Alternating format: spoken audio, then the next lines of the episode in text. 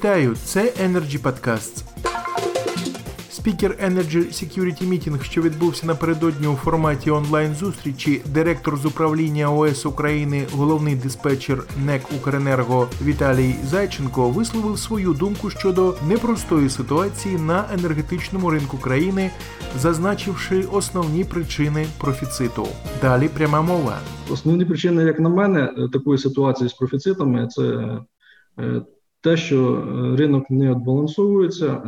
По факту теплова генерація продається раніше, ніж на цей ринок потрапляє генерація, яку продає гарантований покупець і енергоатом напряму. Ці профіцити, як я говорю, щоденний зараз ми маємо біля 40 мільйонів кіловат-годин. Так як енергоатом майже збалансований і там його не профіцит виникає тільки у вихідні дні, то основне джерело профіциту – це ДП гарантований покупець, який не може продати не тільки електроенергію, яку він купив у енергоату чи отримав від енергоату в рамках механізму ПСО, він не може продати навіть електроенергію, яку закуповує у відновлених джерел. На сьогодні все. Це були Energy Podcast. Цікаві розмови на актуальні теми сьогодення. Залишайтесь з нами. Energy Club. Пряма комунікація енергії.